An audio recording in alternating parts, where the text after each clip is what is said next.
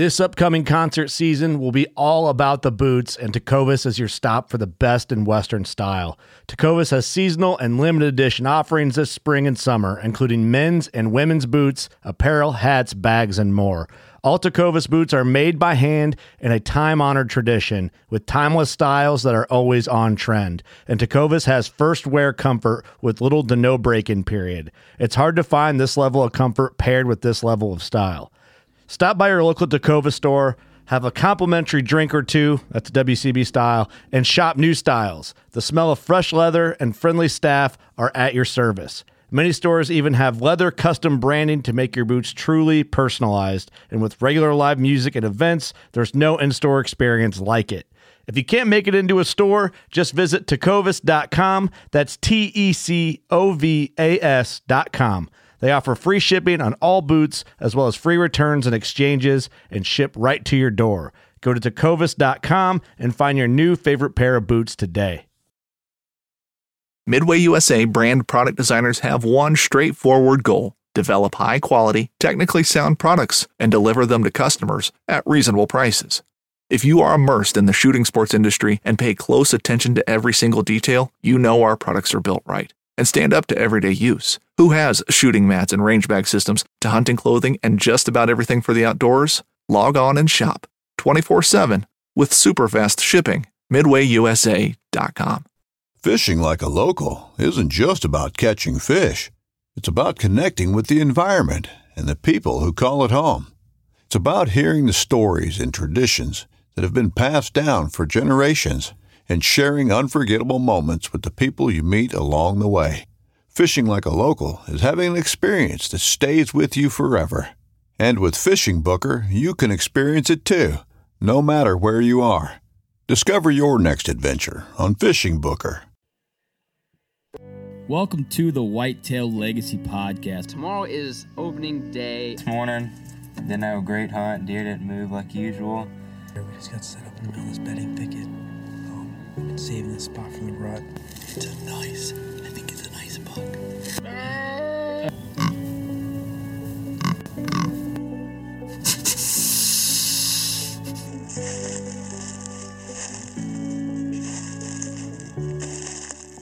Meh, meh, meh. Hits a 170. That was money. I think it's down right over there, 10 yards.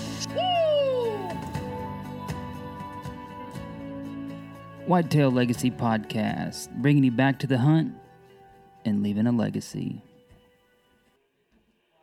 Baller rut. Welcome to the Whitetail Legacy Podcast, coming in your ear holes with that OG intro right at the rip. Hope you guys enjoyed that little kickback to about the first probably hundred episodes. Um, you guys heard that ep- that uh, that intro, and uh, I really enjoyed listening to it. Bring back a lot of good memories. Got homie on there hitting the moose call um, out in the old studio, and uh, a lot of lot of fun memories in that intro. But uh, let's get into this week's episode. We're talking hunting um, 2023 with no trail cams. Um, and I should state that this is no trail cam data in that year. Um, Nick's still going to utilize um, trail cams, but he's only going to utilize them for data for full term. So he's going to hang them and forget them, and he's just going to hunt. And it sounds like he's mostly going to hang them only on private land as well. Um, so this is a really cool tactic um, that I think is fun, was fun to talk about. We get into a lot of cool stuff about his season last year and and how go going to go about this year of kind of leaving the trail cams to just do the work and him do the hunting. Um, so pretty cool topic. Um, let's get into the people that make this possible. Get into the show. Starting off with Exodus Outdoor Gear, guys. If you have not been following their YouTube, um, they have an incredible amount of content that they release on their YouTube and they've been releasing a ton of postseason scouting and shed hunting content here recently. Which this is the time of year that that is the most important thing to do is that postseason scouting.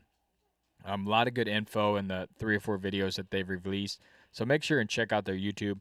Also, they posted up a video of the new rival um, and some problems that some troubleshoots, understanding how the cam works, the lights, what they mean, um, how to activate it. A really good uh, video if you did purchase a new rival um, cell cam to get you in the game.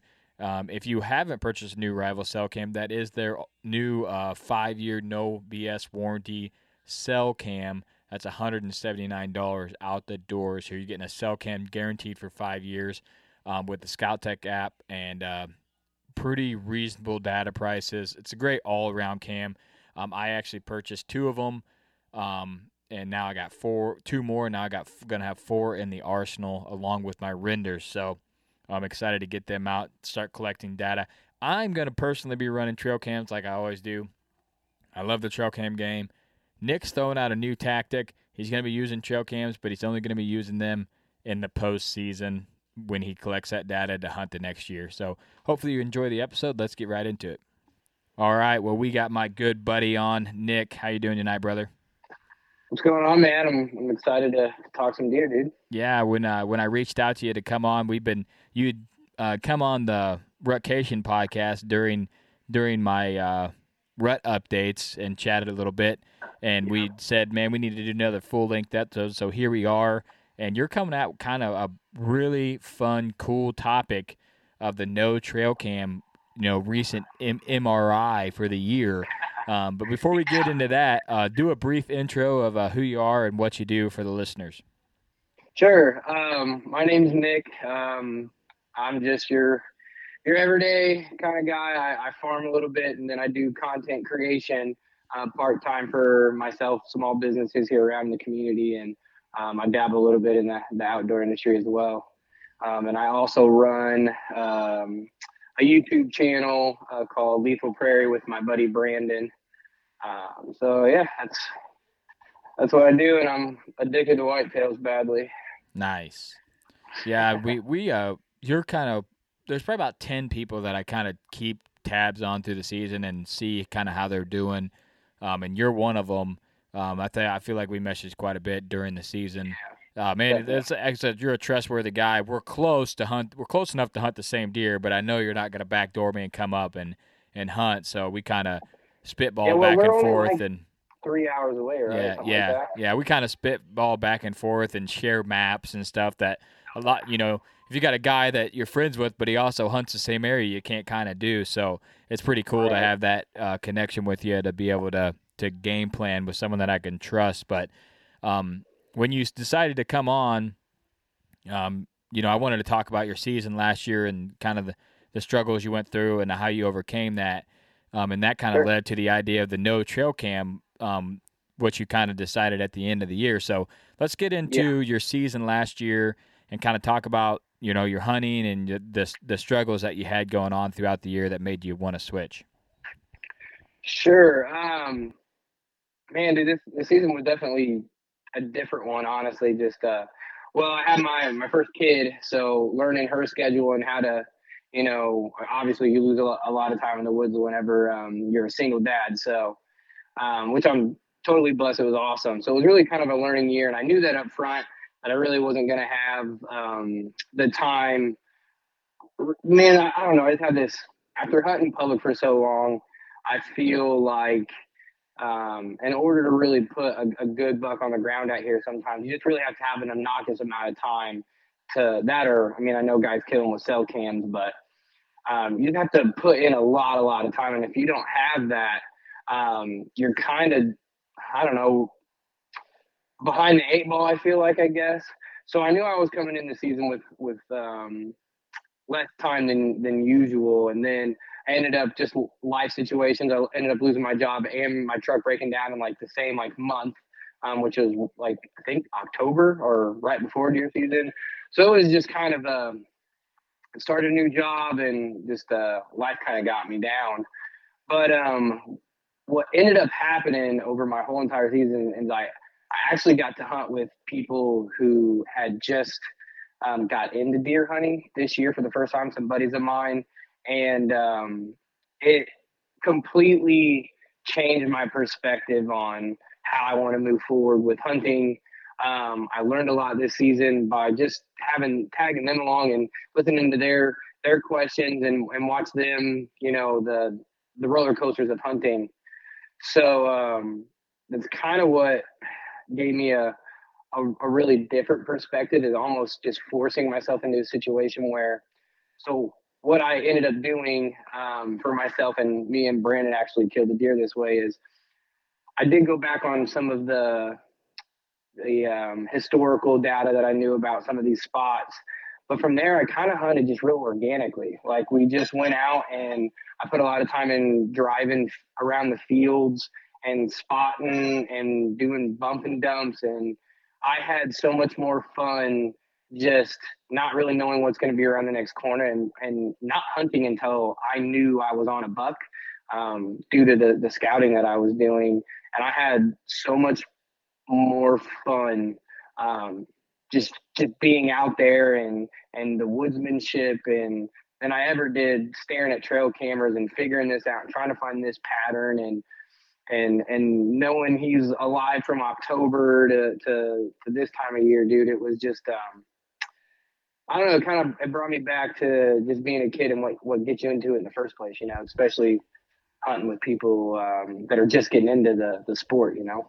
Yeah, I mean, going out there and hunting the way that you were, like you every hunt you could be like the one because you don't know Mhm. what's going on and and I don't care what anybody says. Like if you have trail cam data and you kind of know the spot and you're after maybe a buck or a certain you know two bucks, like you go set in a set and you're like, man, there's probably like a 25% chance that I could kill him.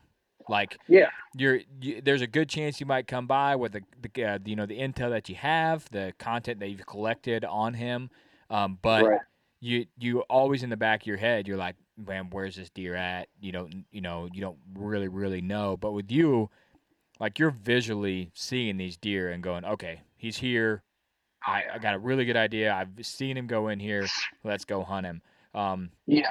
I think that's a really fun, like you said, a really fun way to hunt, which I think a lot of people are hunting that way, um, but they're they're wording it different than what you are. You know, you're you're just you're still running cams, but you're not running them like the normal guy. You're out there trying to make make shit happen and not really working on the rely on data. Yeah, not Yeah. working on the data that you're collecting right away. Yeah. Because there's guys that are very successful off of collecting data, acting on it right away. Um, and I think if you're a way kind of, smarter than me. yeah, I think if you're the kind of guy that wants to target like one specific buck, that's kind of the Yeah. only way to do it. But if you're Most a guy that's like, man, I'm good with shooting just a good buck, like I think your way is a really good way to go about it. And I think the Right. learning curve is going to be way shorter your way because you're just going to be in so many more experiences with new ground that you're going to learn faster. the woodsmanship of it. And like, I- I think just going back to what I said, those, those guys that are, you know, chasing specific bucks, like, dude, that is just as hard as anything else to me. Um, so hats off to those guys. And I've done it and I just feel like I get lost in the sauce, man. I get so much more worried about is he there? What's he doing? Am I in the right tree? What about now? What about this one? What, and I just get all in my head and I start second guessing, or maybe you know, you, like you said that 25% chance that he acts deer do deer shit. So if he gets up and goes the opposite direction, you could have been right a hundred times, but he got up and just did something different. And so I'm I'm so impatient that if I don't have an, that immediate um, like you said, seeing it with my eyes, knowing he's there, and having that dedication to it, um, I think, um, like I just I get impatient. You know, I'm sitting up there second guessing myself or hemming and hawing when. If, if I go in and I mean I'm down to scout for four days and if we don't hunt we don't hunt because we didn't see what I wanted to see, you know and I I learn more that way I learn more about wind that way I learned more about deer that way this year than I ever have. Just going in and bumping them off of right off a trail you didn't think they were going to be on. You're like, holy shit, he's why? Why would a big buck bed like this? And then instead of going and finding a bed and be like, well, he's probably bedding with this one. Like, no, I watched him bed in this bed on this wind, and I have the next three days to figure out he's in this whatever piece of property that I, I found him on. I'd hunt him down, and then I just it's it's almost like um the thrill of the unknown too. You know, what you're what yeah, you're gonna one- run. Yeah, into. one hundred percent. Because you, I mean, if you run cams on a property, you know, you pretty much know what's out there. You know, Yeah, so and I I'm real adamant on running cams. I absolutely love cams. Um, collecting long term data. Actually, just pulled three today, and the da- data that I collected was, I had the three worst trail cam pulls I've ever had, probably ever for like full year content. Like it was it was insane. Like I'm on three pinch points that it's all water pinches going to a giant ag source. I'm like, oh, late season, Right. gonna be huge. Nothing Huh. out there, bro. Nothing. Not even like there's a few does, one six pointer that was kind of consistent. Other than that, Yeah. like uh the buck that I missed in October or first of November, I got a picture of him like the twelfth of November going through the pinch. And then I got a picture of the tall tight ten like December thirtieth, and that's the only bucks that I had in there all year. I'm like that those spots look really good Yep. on the map. They look really good in your mind, but without the trail cam data, you know, you don't know. So that's where it comes back to me. Like I utilize trail camera data a lot, but it there's something really gratifying about going in and be like, okay, this is a good spot, and then the Bucks do what you think they're gonna do. You know, without Oh, yeah. without any intel with the the cameras. So And don't get me wrong, like how I've gotten to this point though is from doing that. It's from using trail cameras. Like we've we've ran trail cameras out here on these. We we hunt two or three different big public land pieces out here, um, and I pretty much know them really really well at this point. I've walked most of it, either shed hunting or turkey hunting or whatever we do out there fishing. So I kind of know how it all sets up. Um, and I mean, I've okay, we ran a trail camera, and this one time we didn't really get any bucks, so I'm, or we only had bucks in October, so maybe whenever I'm going to be doing my driving and scouting, I'm I'm there in October because trail cameras from the past had told me that this is usually pretty good that time of year. So getting to that point, like I've definitely used the trail cameras and I believe in them. I, I think like if you're going to hunt a deer in October, especially, um, and even late season, getting those the patterns with the cameras is is deadly. Um, but I I just think, man, like I I wonder how many times I could have killed even a bigger deer than what I was onto with trail cameras if I was just using those trail cameras to figure out what I should be doing next year and hunting organically, um, like I have been, or if you want to call it organically. Um, you know, how many more opportunities would I have had at maybe even bigger deer just by going around and figuring out where they're at? And like you said, the, the learning curve of it. Cause I know I've, I've pulled up to parking lots and this year, like I went and drove parking lots and see where guys are at. And that's a, you know, if there's a bunch of guys in this parking lot, but not in that one, that's a, that's a good sign, especially around here. So, but I pulled up in parking lots and there've been guys parked there. And if I have a trail camera in there and I know that buck's been in there at least once in the past couple of weeks, I'll make the decision and go in there when that guy probably has been hunting him or already killed him or you know what I mean, you know, you don't know what you're really walking in on with the guy being in there, you know, who's already maybe ruined your hunt, you know?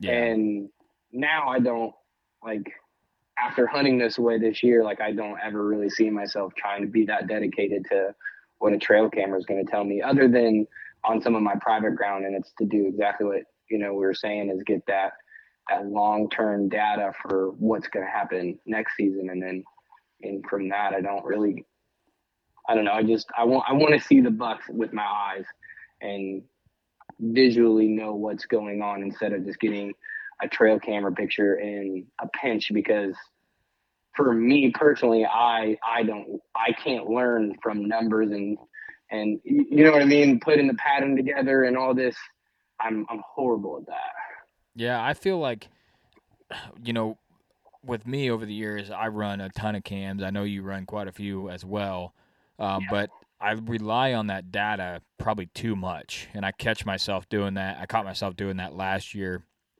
Um, and you know, you go hunt a property where the trail cam hasn't been very good, but then you have a good sit there, and then you're like, "Damn, do I leave? Do I stay?"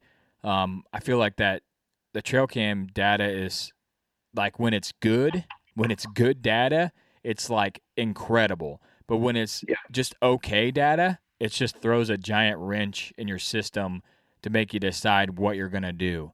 Like, are you gonna go where Ben he's been there twice in the last two weeks, like on trail cam, or are you gonna go where you think he might be because of you know you there's a good doe baiting over here, or you know you've seen him here in the past within this week. Like, there's a lot of decisions you have to make, but I feel like those trail cams weigh so heavily because that's like the only piece of intel that you have. But when you physically see the deer, it opens up your eyes to be like, you know, screw what the trail cam says. I know he's right there. Like he was using it this on this wind, this time of year. I know he's in the area. Like let's let's make a move. And um, the way that you're hunting, you're like you said, you're covering way more ground because you're not most of the time if you have a trail cam hung somewhere, you kind of know how the ground already works in that area. So you're, you're you have a good idea of how the deer are going to use the area, um, and then that's how you're getting pictures of them on trail cam. But if you go into an area where you have no trail cams, you got to figure that shit out on the fly, and then see deer do stuff, and then put it in the bank. Like, okay, this spot they do this, you know, Yep. because there's spots that you can look at and kind of okay here's a washout they're going to pinch here or here you know there's Right. they're going to pinch around these hunters over you can make some conclusions off of what just normal whitetails would do but um, i catch myself a lot of times relying on that content from the trail cameras too much. Um, and you know the year before this year i had really good success. Like trail cam's hot let's go in there and hunt let's kill. And that's what we did. Like we went in there trail cam's hot went in there hunted killed the buck we were going in there after. Um and Which sick. yeah i Like, mean it- it, it like worked out great. But then this year i'm running more trail cameras and i'm getting more data but i don't have anything that's extremely consistent so i'm just going off of like the best odds of okay there's a lot of bucks on cam in this area whether it's daylight or dark like i'm just trying to set in the highest population areas of shooter bucks um, Yeah. and i feel like i did like a shotgun pattern um, this year when the year before I did like a sniper pattern. Like I went in there, I'm like, okay, I'm gonna hunt this area. This is the best cam I got. Instead of hunting the property that, in a nutshell, had the most pictures of bucks um, on that property. So like if I had five cams on that property and I got you know a lot more shooter bucks on that property, that's where I went. You know. Whether those deer were more killable or not than other deer, I choose choose to go there because maybe one was bigger, or you know I had emotional connection with one.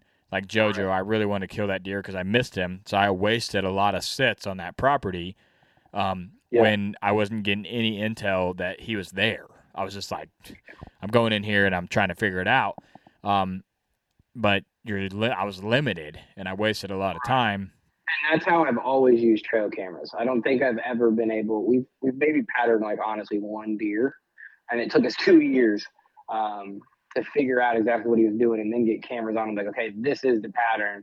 He was just he was in a we one of those deer that was in, that lived in a bowl where he could smell everything, and he was, I mean, maybe a better hunter than me could figure him out, but I got busted by him at like 15 yards at the edge of daylight um, when the day wind shut off because you could smell in basically a cove.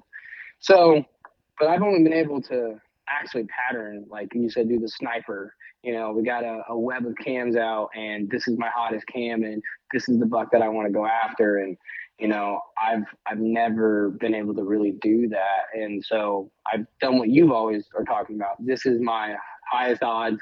I get the most amount of shooter bucks in this area that's the area that I'm hunting. And then from there, like that's why like I'm I'm kind of okay with just kind of walking away from the trail cameras anyways, because I even at that point I just abandoned the camera at that.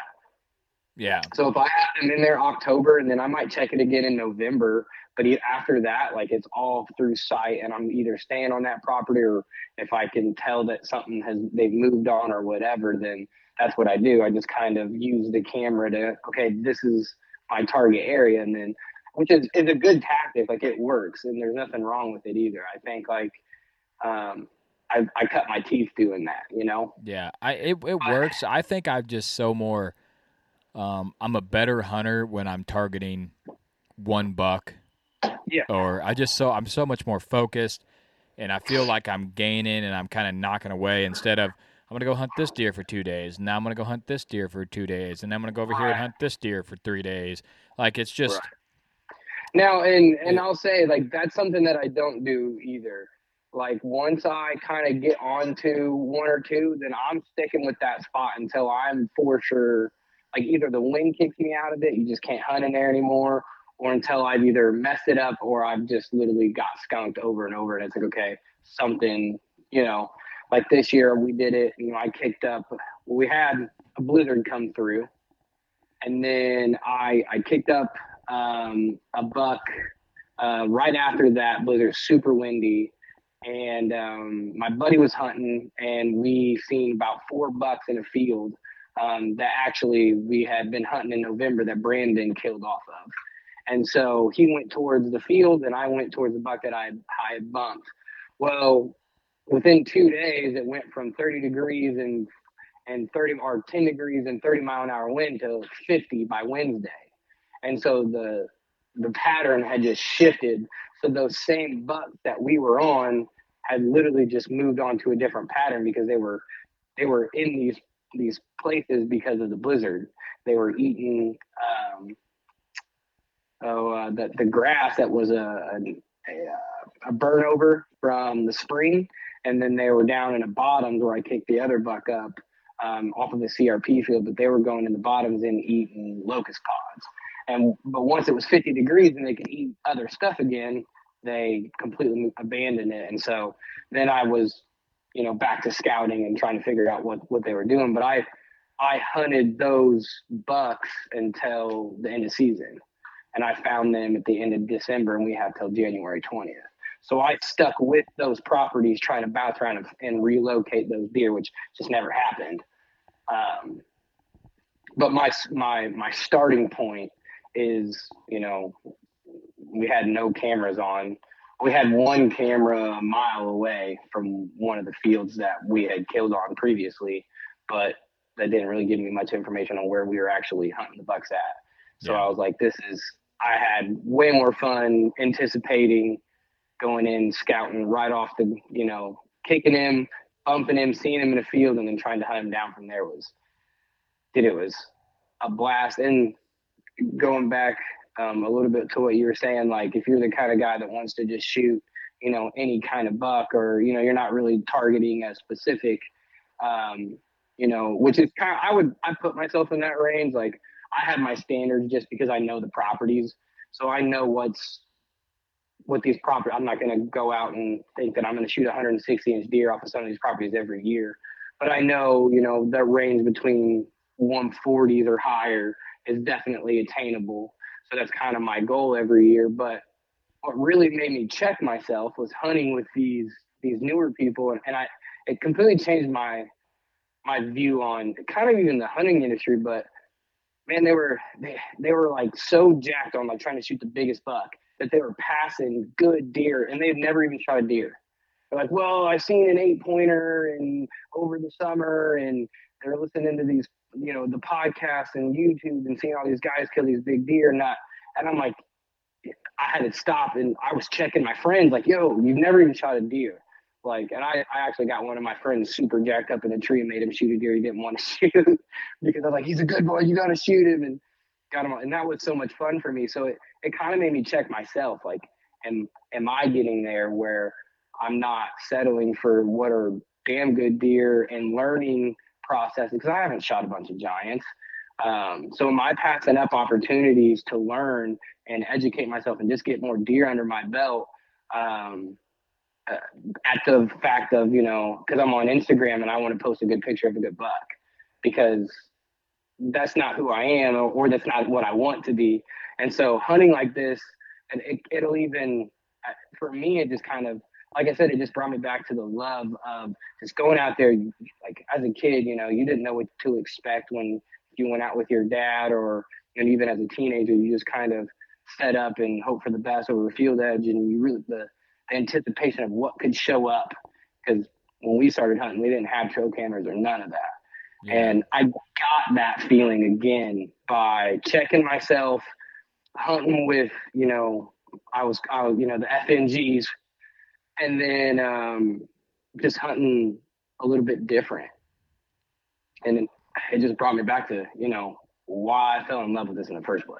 Yeah. I mean, finding your style is key. And hell, just from when I've had this podcast over the past five years, my style has changed drastically throughout the years because, you know, I gain property, I lose property, I gain property. So it's like it's a revolving door of how I'm hunting these deer. The older I get, I feel like I'm getting better at it, but I'm also, um, there's years where, like last year, I was all over big deer. I just couldn't close the deal. Like you know, I yep. you know hit the limb on the one, and then probably should have shot one. Was timid because I hit a limb, and then had opportunities on deer and passed really good deer. Um, I'm the same way. I, am a I'm a killer at heart, um, and I've killed a, a shitload of deer. So I definitely have.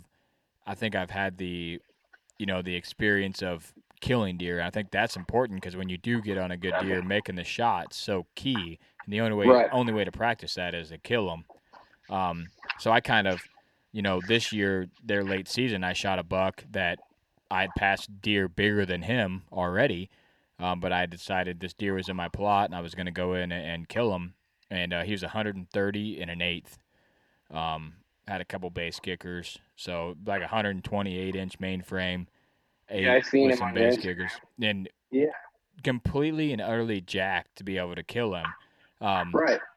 And I picked up the slogan, um, you know, if you're jacked, you better shoot him because you never know what buck's going to be your last. Is what I told my wife, and I've kind of been just sticking to that. You know, I mean, that could have been my last year hunting. Um, so yeah. I think it's important to get those kills. Not to don't really don't worry. People don't really care about what you shoot. They're going to look at the picture right. and and move on and and more than and likely forget. forget. You know, yeah, and yeah. um, I've uh, you're the only one that it really really yeah. The year before, I went into kill mode, man, where I got burned on property. So I was just like, first year with the frames dead, did that. Second deer, I'm like, oh, real nice buck, dead. You know, and then I was bucked out. Last year, I was trying to hold out because I thought my piece was going to be really good late season, and I was wrong. Um, yeah. So, but that just goes back to tell you, you know, when you're running these trail cams, I think the trail cams they're most valuable either two ways. One is a cell cam. If you can get direct intel, that is huge. Like if you can get yep. direct intel what you got going on, great. Or if you use them like you're going to use them where you get that full length season intel and act on it next year. So kind of go into how you're going to approach next year and how you're going to set your cams um, to get that intel through for the whole entire season.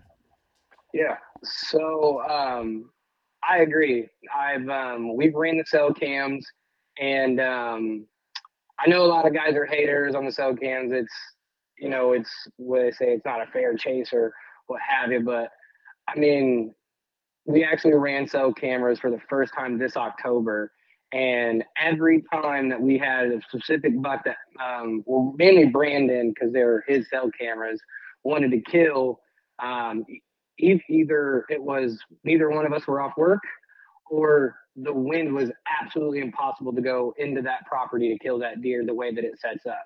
So it it didn't matter that we were having, you know what I mean, these cell cam pictures of these deer because you couldn't do anything other than just you know where he's at in the moment, you know. So to the guys that are always saying that it's it's a such an easy game or whatever. I definitely don't think that's the truth. Um, but moving forward, um, so I have some private pieces. I got about 150 acres in total combined with like I think it's like out of four or five properties. I think I'm what i have never ran trail cameras on them. I've always there's about two hours south of me and um, it's all family um, owned property and stuff. And I've hunted it most of my life, and I kind of know what goes on, but I've never never ran trail cameras on them. I never did any kind of data. I just know kind of a certain time of the rut where I've seen for years and years and years. I've always seen really big bucks, and um, actually had a chance um, at a few of them, messed them up, and then finally connected with one last year um, and about got ran over by a bigger one. So I know that time frame is on fire, but I don't know what's going on early season or late season, and if I'm missing out, or you know, I could be. And uh, so I'm going to take all my trail cameras and I'm going to put them more on my my private pieces. Um, some scrapes that I know are just there. These are, like I said, these are properties that I've been in my family pretty much my whole life. So I kind of know them really well. So I know where I would want to put trail cameras. Um, so I just kind of want to use um, the next couple years. And I say couple years because here in Illinois, it's a lot of farm country. And um, if, and you, you could probably attest to this too, there is a big difference in a bean year and a corn year if your property is next to one or the other. So a lot of times what I see deer do in one year, I'm like, oh my gosh, this is the best place in the world. And then it gets beans for two years. You know what I mean? Then it's a completely different setup. So I would like to at least run um, the trail cameras in the same, relatively same spots for about two years and get a full census of, okay, what are my really hot weeks of big bucks coming through this property? Is there bucks that really do live on these properties early season, um, late season? Um, would it benefit? Because a couple of them set up where I could put some, a couple different food plots. Would that benefit or hurt the property? Maybe I should just concentrate on bedding um, and kind of get what these deer are already doing and then trying to add to that habitat for them. Um, for me, but also, I mean, my, my daughter, she's one, and um, of course, you want your kids to hunt with you. And I know the way that I hunt on public ground, I'm not going to be able to get, you know, a young kid into hunting. It's just not going to be that much fun to go tracking and hiking miles deep to find bucks. And it, public land is just a grind. But to be able to get her out on a piece of, of, pri- private ground that um, she can be successful on early season and have a good time just going and sitting in a blind is another big goal of mine. So that's pretty much kind of how I'm going to use my trail cameras. Um, and I'll probably start that process. I'm going down there in a few weeks um, to do some some maintenance down there, and then I'll probably start the process in like September and just basically let the cameras sit. I'm not going to hunt what are on those cameras at all. Um, I'll pull them as I go down there, and I'm going to hunt those properties the same that I've been hunting them because I've been successful um, in that time frame. And uh, like I said, just you know, get that full year's worth of, you know, if it's hot in a certain week of October, maybe a few days of October, and I start to catch on to that, then that's something that I, you know, would possibly jump on in the next couple of years. And then, um, but really, man, I'm I work for a farmer now, so I won't be doing much early season hunting anyway. So I'm really not even going to get out until the rut.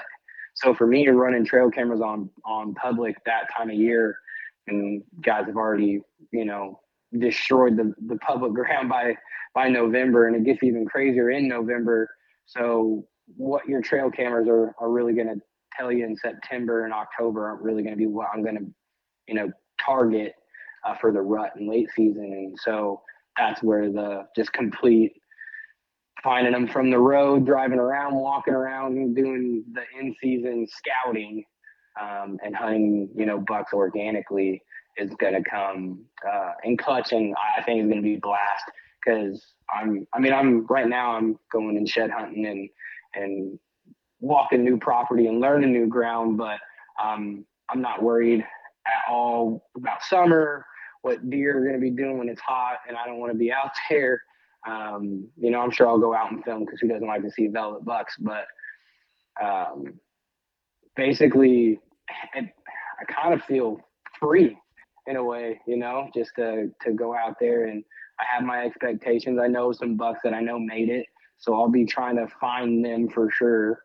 Um, get my eyeballs on them, but if not, like I know there's big deer on some of these properties that I hunt. I've seen them, so all I got to do is is scout my ass off and learn as much as possible. I think woodsmanship people is undervalued and that's something that I'm really trying to get good at. Um, learning thermals and you know, a lot of times what you find deer doing in this spot, they do at that spot too. You yeah, know, so sure. I uh, I really like that you mentioned the the ag changes. I had that wrote down in my notes. Um, you know the the full year content is key, but you need if your if your property switches corn to beans, you need a full two years of content Yeah. to data to actually understand what these deer do. Um, it's crazy. This year, during shotgun season, um, the does when it was cold like that, the does were in the beans. Um, Yeah. and it was weird to me, man. And um, I'd hunt the beans and I'd see a lot of deer, and I'd hunt the corn and I wouldn't see much. I'm like, what the hell? I hell? didn't see much on corn this year either. I didn't know what was going on, and um, but I was also on a new piece of property, so Right. not trying to figure that out as well. Um, with these cams that you're going to leave all year, um, are you going to put them on scrapes or in pinches or bedding or kind of a mix of all? Because I I run a lot of cams on scrapes, and I feel like a lot of people do as well. Um, but I feel like you miss like you miss a lot. You a lot of people like to elevate cams on scrapes, which I think is great, especially on public, so you don't lose the cam. But Mhm. there is a shitload of bucks that will just walk downwind of that scrape and not even touch it, not even come close to it, and you miss all of them. So I don't think guys realize that. That's a really key thing. Something that I learned um, by screwing it up is bucks don't always come right into that scrape. They will just they can smell it um, half a mile away. So all they got to do is walk downwind and they can smell it. Yeah, I mean, I've had deer still on cam and they just go downwind of it, you know, and they don't even hit it. Like they might lift their nose when they walk by it, but that's all they do. Um, but what I like to do is I like to re- run them low, pointed where I can see the background, and I run them on video. So like you don't get a picture of the buck, and you're like, oh yeah, he hit the scrape, when actually he just cruised through. So Yep. It's it's crazy how much more you can. Video, Yeah, you, video mode's a, a killer. yeah you can you can learn from video mode. Um, but there's some bucks that like will travel just to hit the scrape at nighttime and, and you get no other pictures of that deer and you're like okay that deer is strictly out there working that scrape and the chances of me killing him are very very low. You know it's just he's gonna have to be on some doe randomly over there because he's definitely not on this property. He's just hitting the scrape at night um, but what what's your gonna what's your go to gonna be for those those long term cam sets So, I like I said, I know most of these properties pretty well, um, and they're all broken down into bigger or pretty small pieces. Honestly, um, one of them I'm not going to run cameras on because I share permission with uh, the guy that owns it, and he runs his trail cameras. And I mean, I'll really only kind of hunt it when he doesn't. I'm not going to hunt it too seriously. And um, from the sign that I seen, I was actually just in it. I'll probably only hunt it on a northwest wind, and it'll probably be just a man. I don't really have anything to hunt this morning, and I need a. He's got one spot on this 80 acre that's just dynamite, and I've only hunted on that wind. So I'm not really even gonna worry about running trail cameras on that. But I have two properties specifically that are smaller. One is 10 acres, and the other one is 15. And it is a mixture of everything on one. I got bedding, I got ag, I got um, a rigger bottom that kind of comes through it. It's almost like on the tip of an oxbow, um, and a good creek crossing. So I kind of just I know how the deer move through the property, so I'll just kind of set them up based on like transitions, um, like the the creek crossing, um, and then if I know of a few scrapes that they work in there, but I've never seen any like they're just rut scrapes is what I could tell. Like you know the ones that the deer just make when they're frustrated or it's not something that they're they're hitting all the time. I've never that's what's always led me to not hunting in October because I've never really seen something that has shown me that I think the bucks really stay in there in October. But so um mainly with with those both of those properties, like one's kind of good bedding. So I mean, you could call a couple of those trail cameras right next to the bedding, the transitions, really a combination of anything that really works for that property. And then the other one is strictly a transition piece. Um, I do know does bet on it, and that's kind of why I want to run a, a couple trail cameras in it. And this is the 10 acre piece um, because only five of it you can really hunt, um, and it's it's not in a neighborhood, but there's houses out in the country around it. Um, and they just they funnel through these giant bottoms through my grandpa's property. And my grandpa's in his 70s, and no one goes back there and touches those woods. And his neighbors, I have permission on, and no one touches those woods either. They're in their 70s as well. So these deer, what happens is during gun season, they get pressured from everywhere, and they feel really comfortable cruising across the road um, right where my my grandpa's property is at. And um, it took me a long time to really dial it in, but now I kind of understand how they use it and what winds they really like to use it on. Um, so really on on that piece, there's one scrape that I know that these bucks hit. So I'll have a, a trail camera on a scrape there. And then on the other side of the property, it's it's a transition that they use to go across the road um, and, and enter and exit this property. Um, and they got a, a, a pretty good uh, field down there, but I never know what it's going to get planted in. I mean, they've planted it in um, wheat before, so it gets random. It's in a bottom, so that I think it's just one of those fields that it, it's going to flood at some point, so they don't care too much about, you know. Um, I love so that. Have, Yeah, I love that entrance exit camera. I run a lot of those um, Yeah. where you know you have a heavy trail coming off the neighbors on a fence row or creek crossing or something you can catch them coming off the neighbors. I love to run a cam on that because that gives you the idea. of, Okay, this buck left my property going this direction on this wind, and he came into my property on this wind. You know, coming in to my property. I know he's on my property that day with this wind. There's so much intel you can get from that other than just he stayed on the property. yeah, other than just a picture uh, on a food plot or a picture uh, with a scrape. Those entrance exits on a property are, are awesome to Yeah. see I- what you got going on. a good trick for guys that want to do that on public because I do that on public a lot with uh, trail cameras is all I uh, go in. Um, I I mean, you can do it any time of year really, but a lot of late season, go in and bump all the deer off that property and follow them, and go follow where where do they take off running to get off that property, and that's probably where they're always going to come in and come come from. At least that's what I've found. I've had a lot of success going and bumping all the deer. Okay, they run to this corner and then go out there find that you know that cattle pasture trail, and there you go. That's the trail that they're going to come in on most of the year.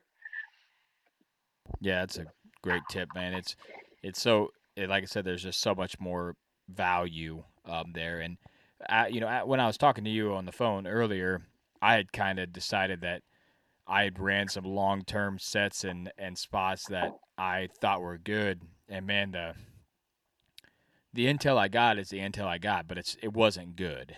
Like it just Right. was But that's still intel. yeah, it's still intel, you know, and you're like, man, you wasted that cam all year there, but now you know if that's corn, like there's no reason to even waste a hunt in there.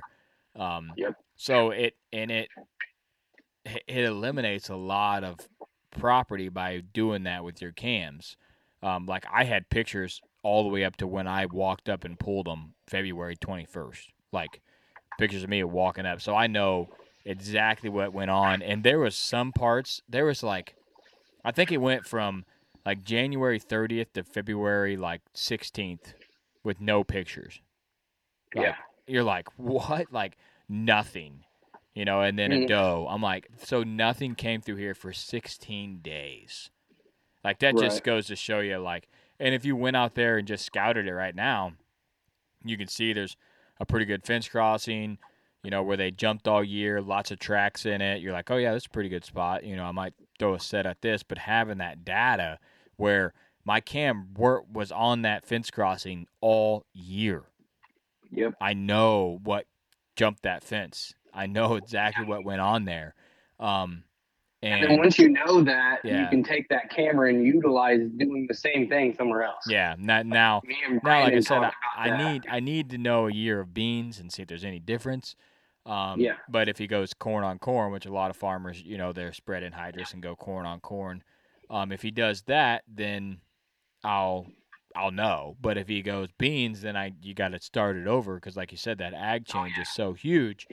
Um, but then once you have that intel, then you're like, okay, I kind of know. As long as nothing majorly changes, um, and another thing that I do that a lot of people probably don't even think about is you run that cam all year and you get some intel. Like the intel that I said, I, I think, I don't know if I, it was recording when we said it or it was before I recorded it, but I said, remember there was a six pointer that was pretty consistent.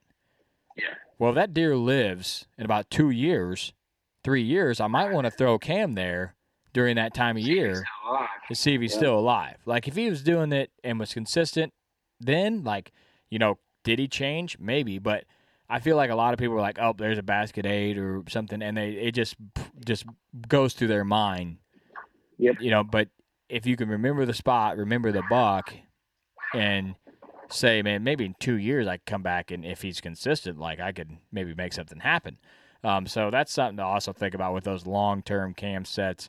Um, if you have a buck there that potentially might be a shooter in a couple years, like don't write that area off, but utilize it somewhere else and then touch base back. But the Yeah, answer, scent out of there and yeah, and come back whenever you think maybe he's of the caliber you want to shoot. the answer to all this and the answer that I have done over the years is every year just buy more trail cams. You know, and then then you can waste trail cams to get yeah, intel. I mean, exactly. it, it's you got you have the assets that you have to utilize, and that's all you have.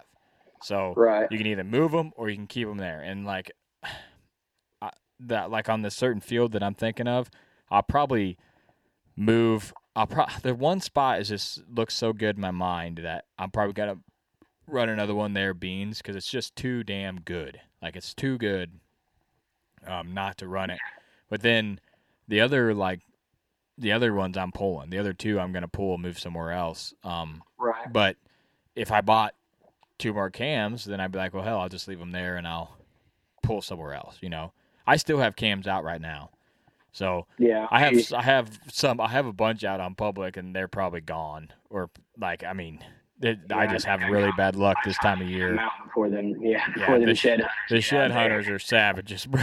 Yeah, they they are. Hell, they're scooping something, even either trail cams Yeah. or sheds, one or the other. Um, They coming out rich regardless. yeah, but I have I have multiple ones out there, and I had a lot of SD cards get stolen this year, so I got to come up with. I'm trying to do like a a snare wire lock, um, like the cheapest way to lock the doors on these cams. Yeah. Um, um, kind of make my own snare wire system with a lock to just save my SD cards because I feel like someone's. It's okay to steal an SD card and they leave the camera. I'm like, dude, you might as well have stole the camera because Yeah, you literally took you took the whole reason it was here. It's like I didn't even have that cam this year. Yeah. You know, so um, I had Yeah, I had I had SD cards and cams sure. stole on private land this year. Like it's just it's just part of it. But it sucks when you do that long term. I wanted to mention that at this end. When you do that long term set and you don't go back and check on that thing, you could be Yeah. banking on data that's not even there because someone snagged Yeah. it. So Yeah, that is something that I, I definitely encourage, like especially on public.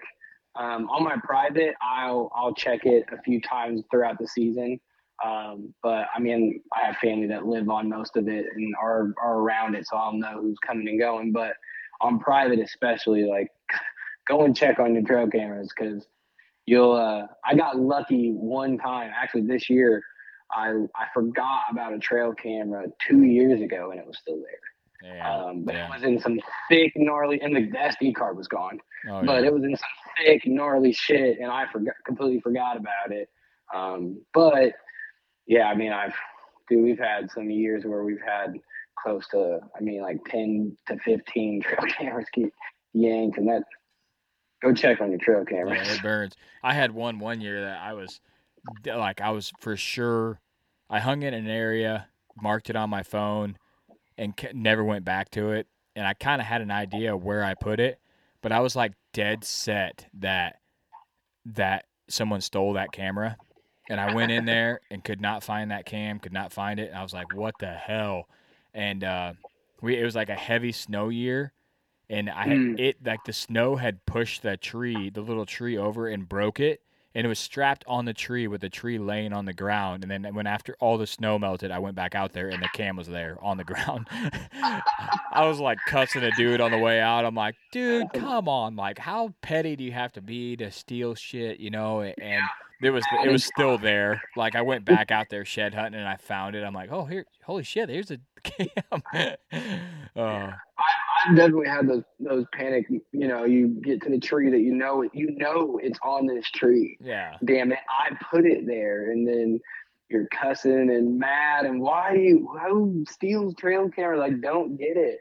And then it's like three trees away. You're like, oh yeah. Oh yeah, I put it there. Yeah, I forgot that I moved it. Yeah, yeah. I I gotta keep a very good note pin on my app, or I Yeah. I'll lose shit. It I got so I got too much shit spread out. I got up Yeah. to forty this year, um, and I have two still in the packaging, still in the box that I didn't even use. So I ran thirty eight, and it was just that's too much for me with one. But I'm hope I was hoping that all this late season data was really going to pay off. But man, where I hung them on my the newer pieces that I was hunting, I just it just, did just the shit that I thought was going to happen just didn't happen. But now I know. So it goes to well, Yeah, that's uh, that's uh, that's why it's what they say. That's why it's called hunting and Yeah. yeah, for sure. Well, let let the people know where they can find uh, your content again, some of your hunts, and then we'll wrap this thing up. Yeah, so um, if you look up Lethal Prairie on YouTube, uh, we're actually in the middle of a, a four part series. Um, my buddy Brandon shot a nice buck off of this property. Um, we're going to do a three part video series and um, a podcast to really go in depth with the, the hunt and what all went into it. So uh, go check uh, check me out there. I do all the editing and um, 50% of the filming on that. And then um, on Instagram, that's where I do most of my stuff. Um, you can check me out on on TikTok too, but I don't take TikTok real serious. But it's uh, at lethal underscore Nick. So that's where. I be.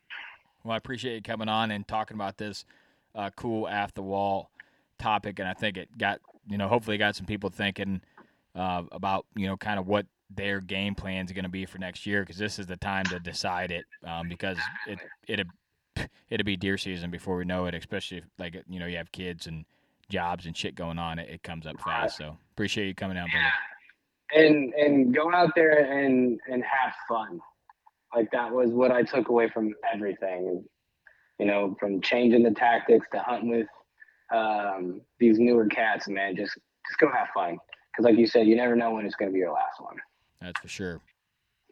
All right, guys. Well, I hope you enjoyed that episode with Nick. Very fun conversation and a different way to utilize your trail cameras. Um, I've been doing this for years with that long term data, um, but he's just going to strictly go off that and stop going with pulling cams and, and making moves with them and just hunt. Um, spend the time that he has to not do that and to hunt and try to hunt these bucks down. So appreciate you guys tuning all the way into the end. Um, like always, try to do the right thing. Try to leave a legacy. And Whitetail Legacy is out until we're coming in your ear holes next Wednesday at 11 a.m. Central Time. When you go out there and the fish are where you think they are, any one of these casts could be the bite. It's the most exciting fishing that I know, right here at Hawks Cay. Oh, that's awesome. Experience the best saltwater fishing the world has to offer. Don't miss Thursdays with Saltwater Experience, brought to you by Golden Boat Lifts. Every Thursday night from 7 to 10 p.m. Eastern on Waypoint TV, the destination for outdoor entertainment. Don't miss Mondays with Into the Blue, brought to you by Academy Sports and Outdoors. Every Monday night from 7 to 10 p.m. Eastern on Waypoint TV, the destination for outdoor entertainment. A life that has the stories to back it, a life to be proud of. It's a Winchester life. Yeah, baby. Six eight Western. Oh, mule deer, baby, right there. Tune in every Tuesday at 7 p.m. Eastern on Waypoint TV.